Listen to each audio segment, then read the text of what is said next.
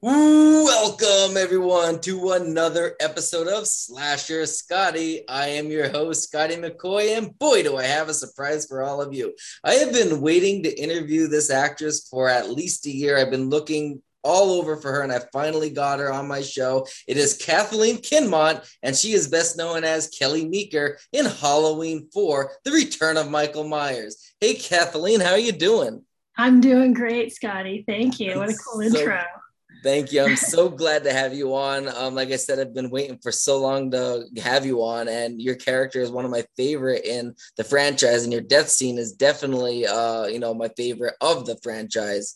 I absolutely love it. It always gives me chills every single time I watch the movie. Are you serious? That death scene is your favorite of the franchise? That's a huge compliment. Thank you. Yes, and I think a reason for that. A reason for that, though, is because when I was younger, that's when I started watching horror movies. My first horror movie was Friday the 13th, Part 7, and then I watched all the Friday the 13ths, and then I went into all the Halloweens, and I was maybe like 6 or 7, and when I saw your death scene, that one was probably the one that affected me out of all of the death scenes I've seen. It affected me the most, and I think it has to do with the music and Michael Myers standing up and your acting ability, and just the fact that, like, he just gets the shotgun and shoves it up, and you go to the wall. It's just amazing. I can't wait till we get to that question. But to start out more basic, how did you get your start into acting? Well, my mother's an actress, or was an actress. She just left us last November, but she was an actor for many, many years before I came along. And I was actually born on a TV show that she was doing, the Joey Bishop Show. Nice. And so it was always around me. I think it was like a family business. And she showed me what it looked like and how she responded to the calls, and her career was an influence. And I think it was really, it had a lot to do with her. And plus I like performing. I like being on stage. I like it when people watch, and I think you have to kind of have some of that in you. I mean, I know a lot of actors are shy people, and there's a part of me that's very private, I would say, but I also feel like it's a real opportunity to explore the human condition on another deeper level, and psychologically, it's been such an incredible journey to be an actor for so long and get to play so many different parts and delve into so many different character minds. Absolutely. So, yeah, it's been I've been very, very lucky. I've been and I'm super grateful for all the different things and avenues that brought me into this world, and I appreciate it, and I just want to keep working. I definitely. And I mean, Halloween obviously is like this iconic franchise, you know what I mean? And I don't really think many people knew that Halloween 4 was going to do so good, even though they advertised it with the subtitle being The Return of Michael Myers, just because a lot of people were turned off by Halloween 3, just because, there wasn't any Michael Myers. But also on the flip side of that, a lot of people might have been coming back just to see how is he being brought back.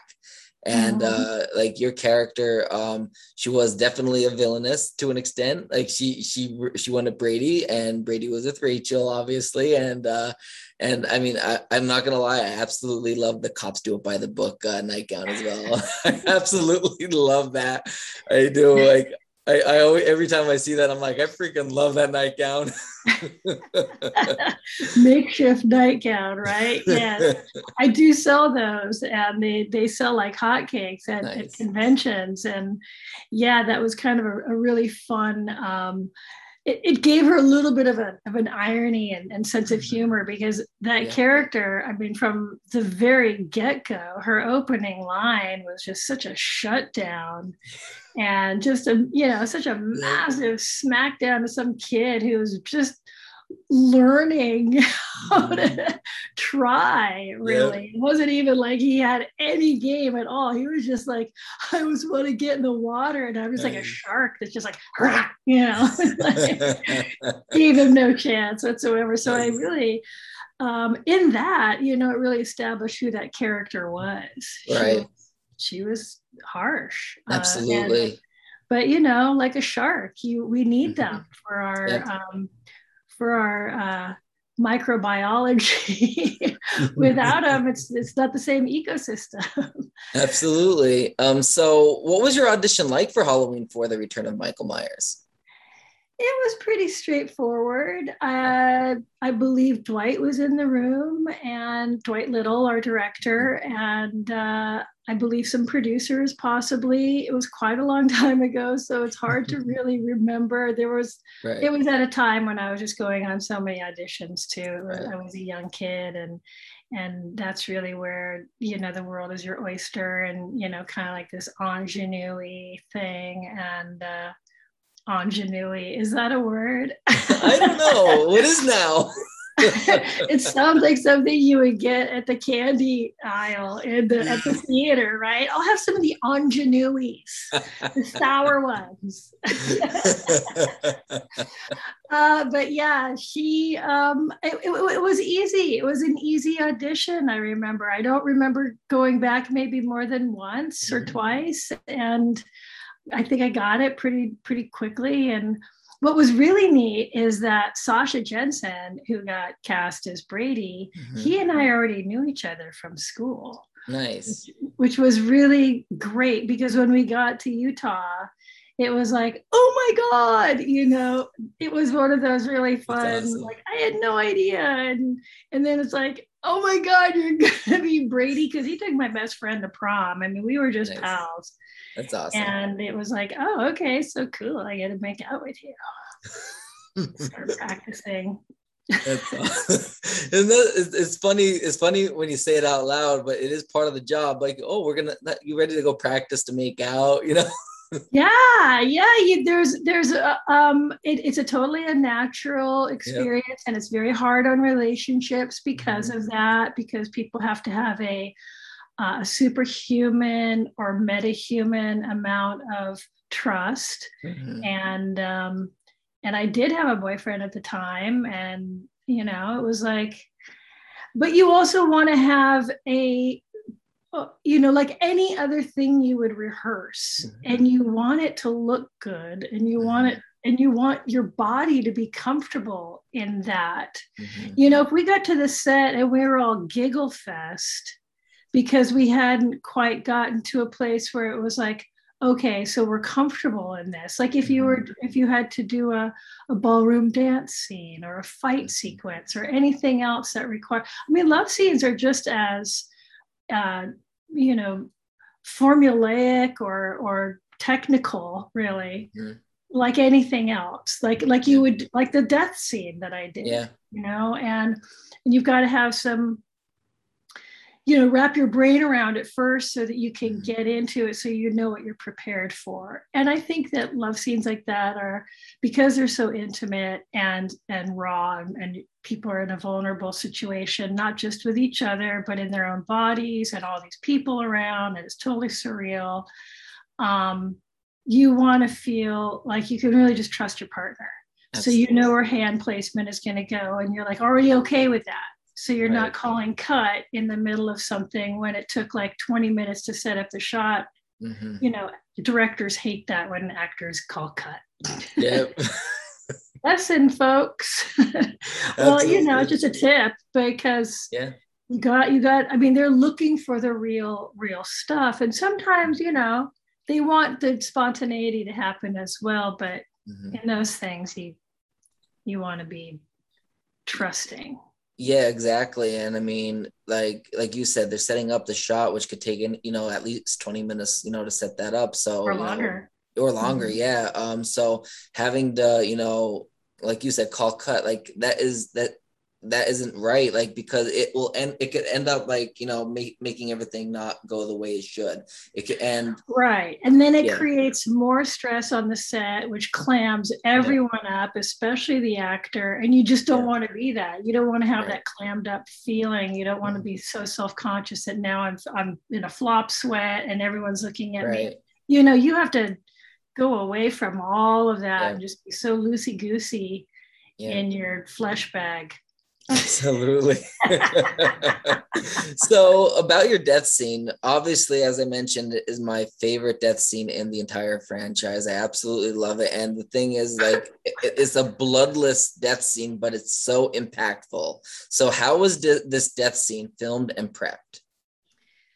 It was quite a brilliant piece of engineering, actually. And I have an intense amount of respect for stunt people, stunt coordinators, the technical things that they do to make things look realistic, but also keep the actor safe, or the stunt human safe that's doing the stepping in.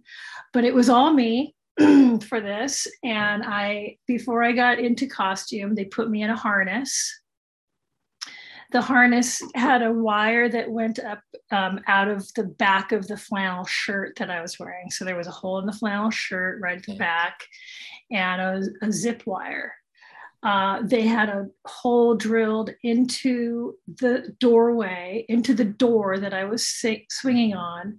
And they placed a 10-speed bike seat, drilled that into the door. They had took full measurements of my body before all of this, my leg height, where it would be comfortable enough for me to get up on it, because they wanted my legs dangling, my feet dangling, right? Because I was impaled and lifted. Yep. Right? I mean, he it was a boom, boom. Yep. My arms. To play Michael Myers. Talk about gender bender. So they had me get up on this thing, on this seat, which was not very comfortable. And they took the apple boxes away from my feet. They're like, okay, you ready? But because they had me with a wire, I was lifted a little bit. So it wasn't just all of my weight on the bike seat, which, was uncomfortable. But so they had me lifted, but it was still going to be like me coming up into frame, right? So they were pulling me. And I think they had maybe a little bit of something, maybe like a pad on the door too, to break the hit on my head in case I happened to smash my head. Yeah. I never hit my head. That's good. I think I was always just really aware of it too. Mm-hmm. The only thing I remember that was super uncomfortable was, after doing this a few times, we did a series so that you don't yell cut and have to keep, resetting and marking, mm-hmm. just doing a series of them saves time. So, by the end of like the fifth one, my guts and kidneys and bladder and everything that's like, an internal intestine was just getting squeezed and cut off, and, and I'm breathing heavy, and, you're getting into it. So by the end of it, I was just like wrung, So when they took me off, everything filled up with my natural body fluid. Oh my god! And I kind of just went into like an internal cramp for about a minute and a half. So it was a little shocking. I was like, "What's going on?" It was just like your bladder is filling. It was something stupid. I think we're laughing. Not laughing, but it was like, it wasn't really like, I felt like I was having a heart attack, but I was fine. It was probably just all the adrenaline too, it was, absolutely. It was real. So what you got to see on film was really a human going through some physical condition. Wow. As well. Were you nervous at all to use that harness or to perform the stunts for your death scene? I'm sorry, say that again. Were you nervous to perform the stunts for your death scene and using the harness and all that?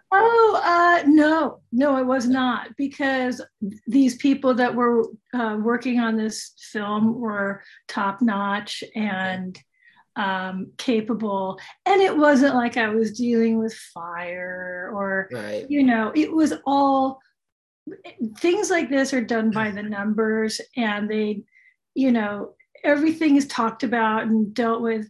If I hadn't been so informed and so felt like the logistics of this thing were really, really thought out, and it was all safe and there was people around me and they were ready to take me down whenever it was too much. I wasn't dangling from a roof or anything. Not like Danielle and Rachel. Oh my God, I know. I mean Ellie, I'm not calling her character name.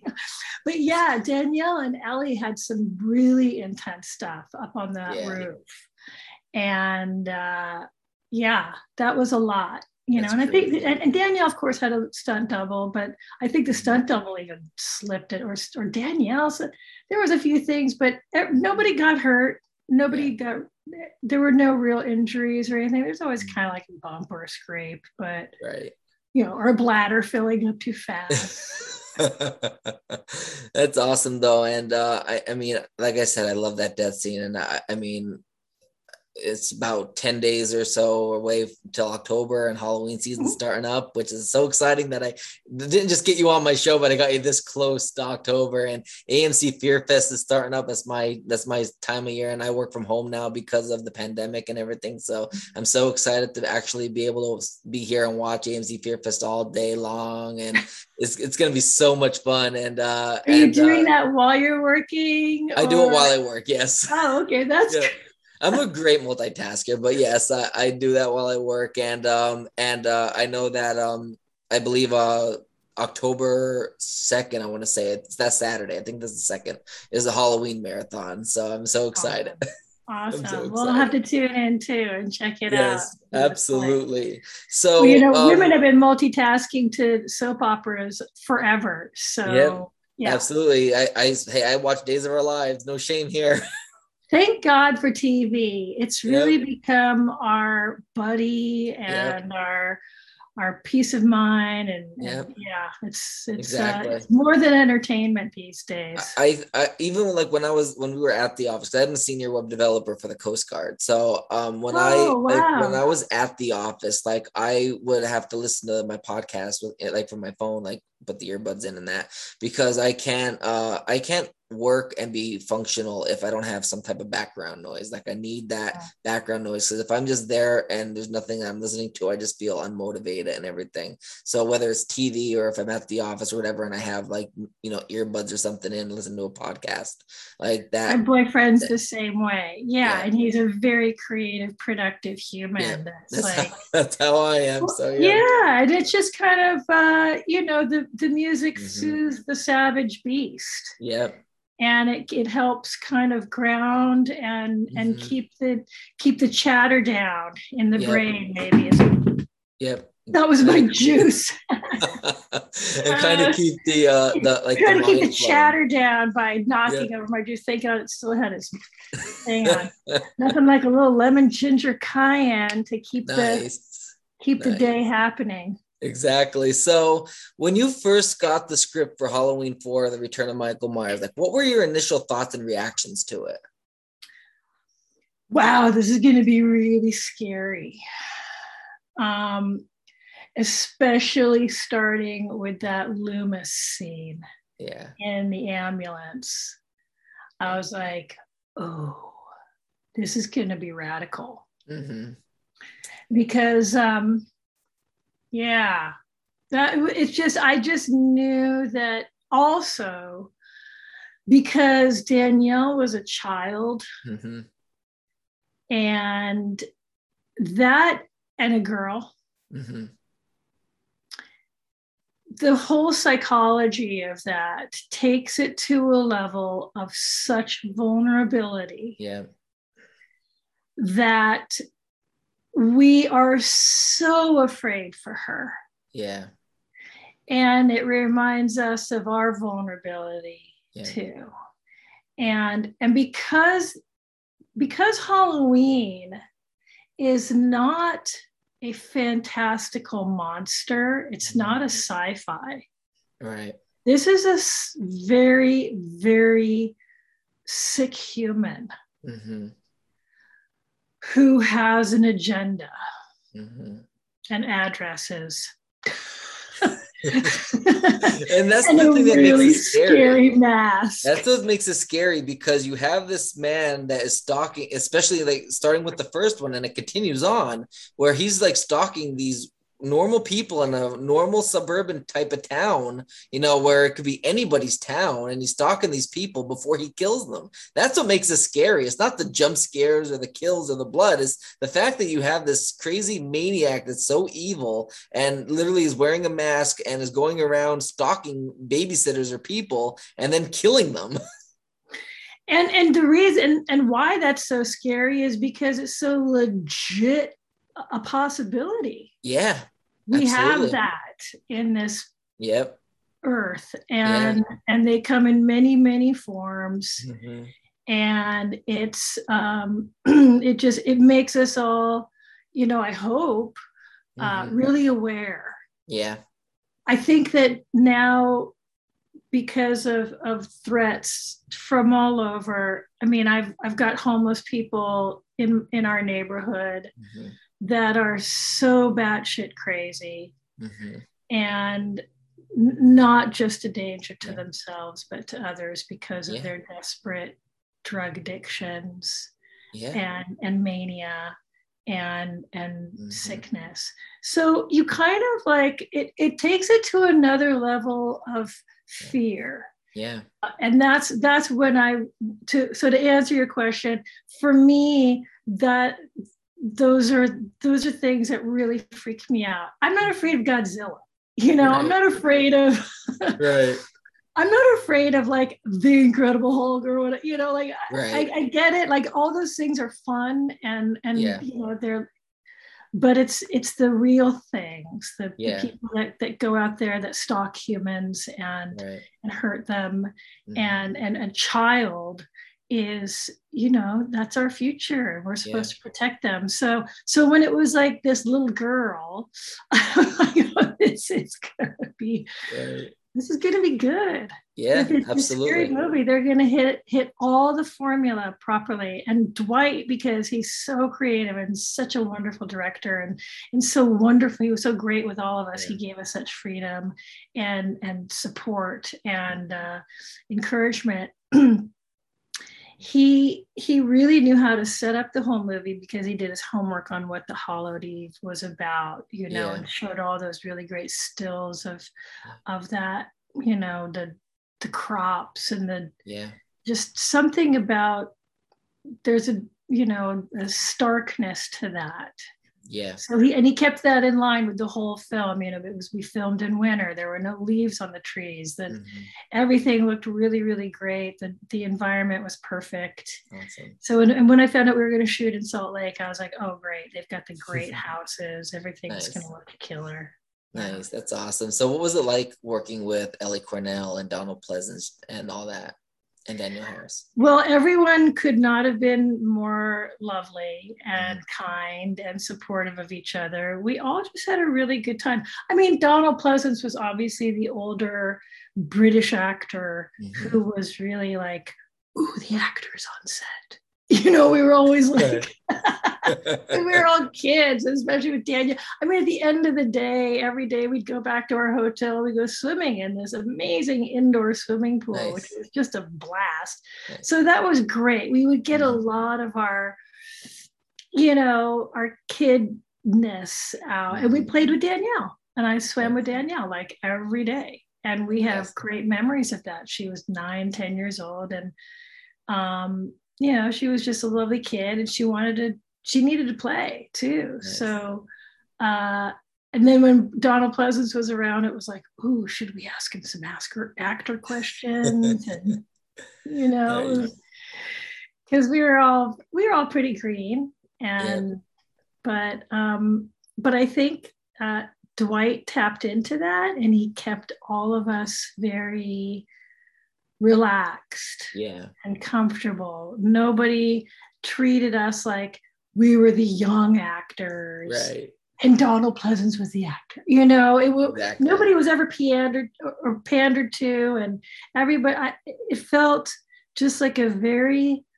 happy, excited, joyful set that we had something that was going to be good, you know. Yeah. Regardless whether like, oh, we're going to save the franchise. Nobody was thinking about that. Everyone right was just like, let's just do a really good Halloween movie. Absolutely. And obviously it worked because, you know, the timeline, you know, you know, kept going on up until part 6. So you got 2 more movies with this timeline, which is amazing. And I mean, this timeline, there's a lot of controversy, especially when it gets into parts 5 and 6, but I think this timeline is my favorite. I absolutely love 4, 5, and 6. 4 is absolutely my favorite sequel. I believe, if I'm not mistaken, you are actually my only interview from part 4 so far.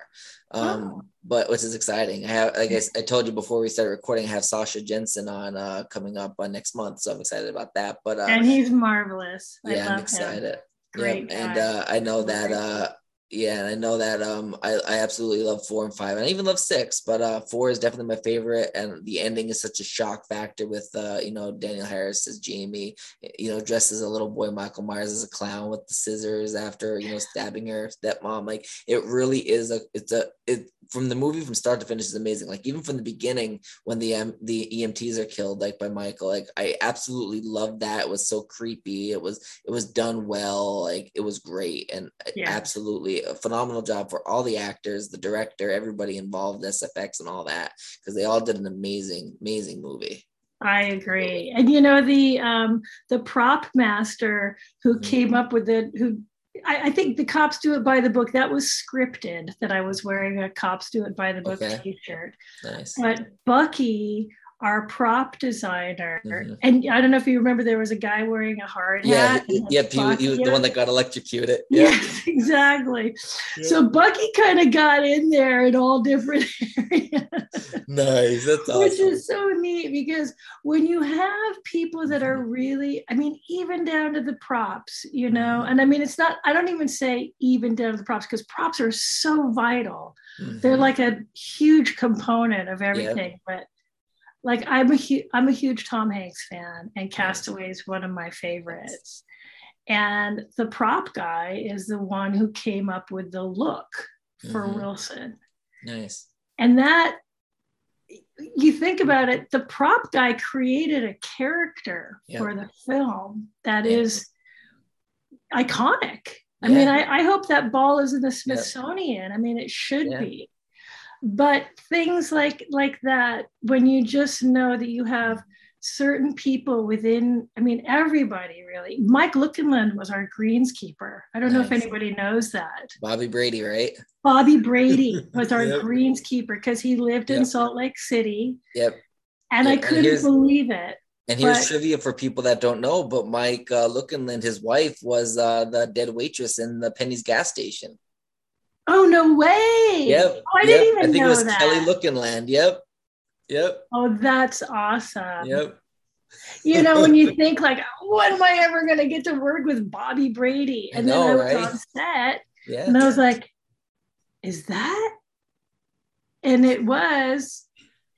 And I watched him work. Nice. And I'm telling you, there was never a leaf out of place. And those leaves that are blown through those shots, sometimes they can look so stupid, right? Where it looks like someone just took a handful and just tossed it into the wind, in the fan, across the lake.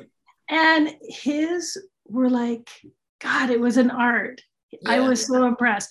So that's what, and this is Bobby Brady. This is a guy that was an actor for, I don't know, 10 years of his life as a child. And he's like, no, I still love to be on the set. I still love to work. I'm got a great life. And I'm, I don't know what he's still doing now, but it was like, that was an amazing moment for me, because I've been crew on shows too. I think every actor should be a crew member doing something. And that's what a lot of people don't realize, is that you see the people that are on the screen, which you think that they're the reason, but there's a whole crew member, from the props to the special effects to the hair and makeup to the wardrobe to the gaffer to electrical and everything in between, like visual arts and post-production editing and first director, second assistant director, and the main director, producers, craft service. You have everything. So like craft services, to keep you watered and fed, and everybody, the medic, the people, the people in accounting, the people that are paying your check, the people taking care of the insurance. All these people are super vital. And if you don't have a respect and a gratitude for your team, you know, so anyway, exactly. It's good. I agree yep. that the team always needs to be really yep. It's not just the lead singer of the band. Exactly Exactly. That's a great point. So what was the best part about filming Halloween 4, The Return of Michael Myers, and what was the worst?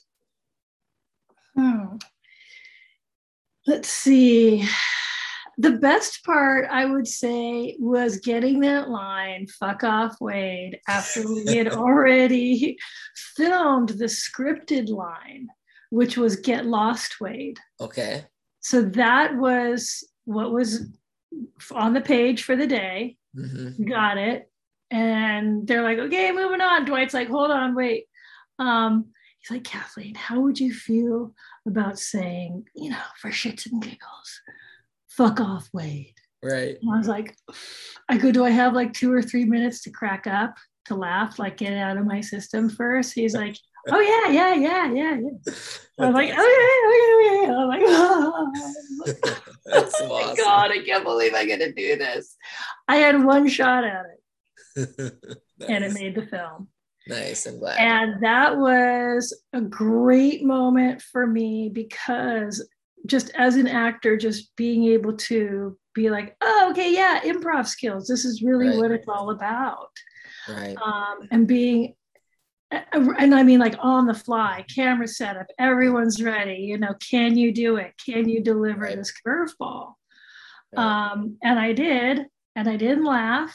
And I was like in the same, pretty much like, you know, it was more of like, I might have smiled a little bit, but only because I was smiling at myself. So when Brady and his friends were laughing, was that real laughter, or was that part of what they told them to do as well when you said that? I think that, no, that had already, I can't remember whether, well, either way. It might have sense either way. We might have gotten me first, and we might have gotten them second. Yeah, because okay. It did feel like they were really laughing at yeah. "Fuck off." Like, yep, I could see it. And yeah. I think with you saying "fuck off, Wade," it left a bigger imprint of your character that she is this type of bitch, compared to saying "Get lost, Wade," which I think, because if you think about it, not just delivery, but the line itself, like it could have like. "Get lost, Wade," I don't think would have done as much justice for your character than the original. Well, it's the F word, Scotty, and we yep. only get one yep. per show like that. There's yep. an FDA rating that doesn't allow us to be all yep. motherfucking shitty, you know what I mean? You can't be yep. all like blue ball bitch all over the place. You know, there's I don't know if I'm allowed to say this on your show, but you yeah. know, I mean, there's like, whoa, you know, right. They don't like that too much. Yeah. I mean, they want kids to come and see the movie, so you can only have one. Yeah. So he was like, this was kind of like at the beginning of the movie. Really, I think that was my very first scene of the film, or that we shot, actually. Right. I think it was. Right. So, and that helped me too. I was like, oh, you know, if they use it, then I'm like, I got some street cred now. Right. And so that was a really great moment. Like I pulled it off. It didn't take me 7 times to get it. And, you know, and even then, if it took 7 times to get it, so what? You get it the 7th time. But I felt like, okay, we got it. Let's move on. I was like, nice. God, I hope they use it. So that was great. Least favorite part. Oh, you know what I did one day during the set? Okay. And this is really, you'll never even see this in the movie. It was just something that I did to kind of get into that freaked out character mode of, you know, sometimes what I would like to do at Disneyland is wait till everybody's kind of walked through Haunted Mansion. Yeah. And then you're kind of like the last person to go, and the velvet ropes are still swinging. And there's nobody there. So I was like, I wonder if I should go check out the set while everybody's at lunch. Right. And I did. So I went and toured the house for like a good 15, scary 20 minutes, little. Nice. And I just felt the vibe, and I was just kind of conjured up a little bit of That's awesome. You know, Spookville. So that was like, okay, I'm good. Nice. And I mean, that's absolutely awesome. Like, and I mean, imagine being on that set. That would be so much fun. Like, did the environment feel, because you said you filmed in the winter, so did the environment feel like it was Halloween? It did. It did. It was cold in there. Of course, they have no heat running because they don't want to be turning the heat off and on. The doors are open all the time, so it's useless. But yeah, there's something about being in a house filled with people, talking, crew, lights are on. When you go in there, everything's off, and all that energy has dissipated. And and then what I was really doing is just kind of like, if I was alone and somebody else was in here following me, you know, this place is just so damn creepy with the stained glass and the smoky was still kind of, because we use smoke, so it's still billowing. Right. Nice, nice. That's awesome. I was like, okay, I think I got this. That's awesome. So the last question I got for you is, do you have any other projects or films in the works that you would like to promote to the listening and viewing audience, as well as any social media accounts or websites to plug? Yes, I do. Well, I've got a TV show called Phoenix that will be coming out. So look for it. They're still editing. We filmed it during COVID. I believe there's 6 episodes. And so it will be released on a platform for streaming. Nice. And I'll stay in touch with you about that to let you know when that's going to happen. Yeah, definitely. Yeah, and there's another film that I just did with Branscombe Richmond, the wonderful actor that played Bobby Sixkiller on Renegade with me.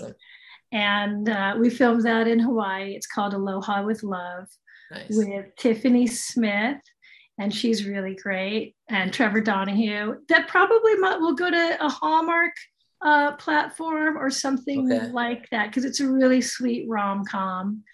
And I also happen to have, really handy right here, both of my books. Nice. I Should Have Been Nicer to Quentin Tarantino and Other Short Stories of Epic Fails and Saves. I wrote this. It's awesome. Like a real book. Yes, it is. Yeah, it's awesome. Got pictures. Nice. And it's available on Amazon, Audible, and Kindle. I recorded the Audible, so that's available, and it's on my website, KathleenKinmont.com. Also, my lovely children's book, Magic and Beauty, about the it's just about the creation of the world. It's not really thick, not like the but it's a kid's book too. So yeah, I love that. That's so cute. Thank you. The pictures are really beautiful. I have a wonderful artist, April Ballantyne, here. I'll show you some of the beautiful drawings. If your kid likes unicorns or Pegasus or horses or both, this is the book for them. I'm pretty horse crazy. And this is a book just like totally about my life and my musings on life. And every single one of my epic fails and saves. Well, not every one, but 52 of them. One a week. It could take a whole year reading that. Exactly. What else? I'm in love with Doug Miller. He's amazing. Life is great. My kid is turning 17 in October. That's awesome. Well, happy birthday to him. Yeah, sure. Her name is Aiden, and she's fabulous. She's a wonderful dancer. And that's awesome. Just a brilliant, brilliant person, and I'm just really grateful. You know, I've got a great family, great friends. That's awesome. That's wonderful fans like you who keep me motivated and inspired to keep going. Because some days you really wonder, like, should I keep doing this? But but then when somebody tells you they're looking for you for a year and they finally found you, I'm like, darn it, I was this close to just leaving. No, I love this business. I love what I do. I hope that, you know, everything I've done, you know, I'm glad to bring the entertainment and some enjoyment. And I'm glad that you do what you do as well. And I mean, obviously, I know you from Halloween 4 the best because I'm a big horror buff, Slasher Scotty. I mean, can it get any more obvious? But I mean, I absolutely, you did brilliant in that. And I will be looking into getting your book as well, because I would like to, you know, keep up with you and everything. And obviously keep in touch. You have my email. And I really do thank you for joining me. I've been so excited for this interview. I've been looking forward to it since we booked it. So I'm really, really thrilled that we were able to make this happen.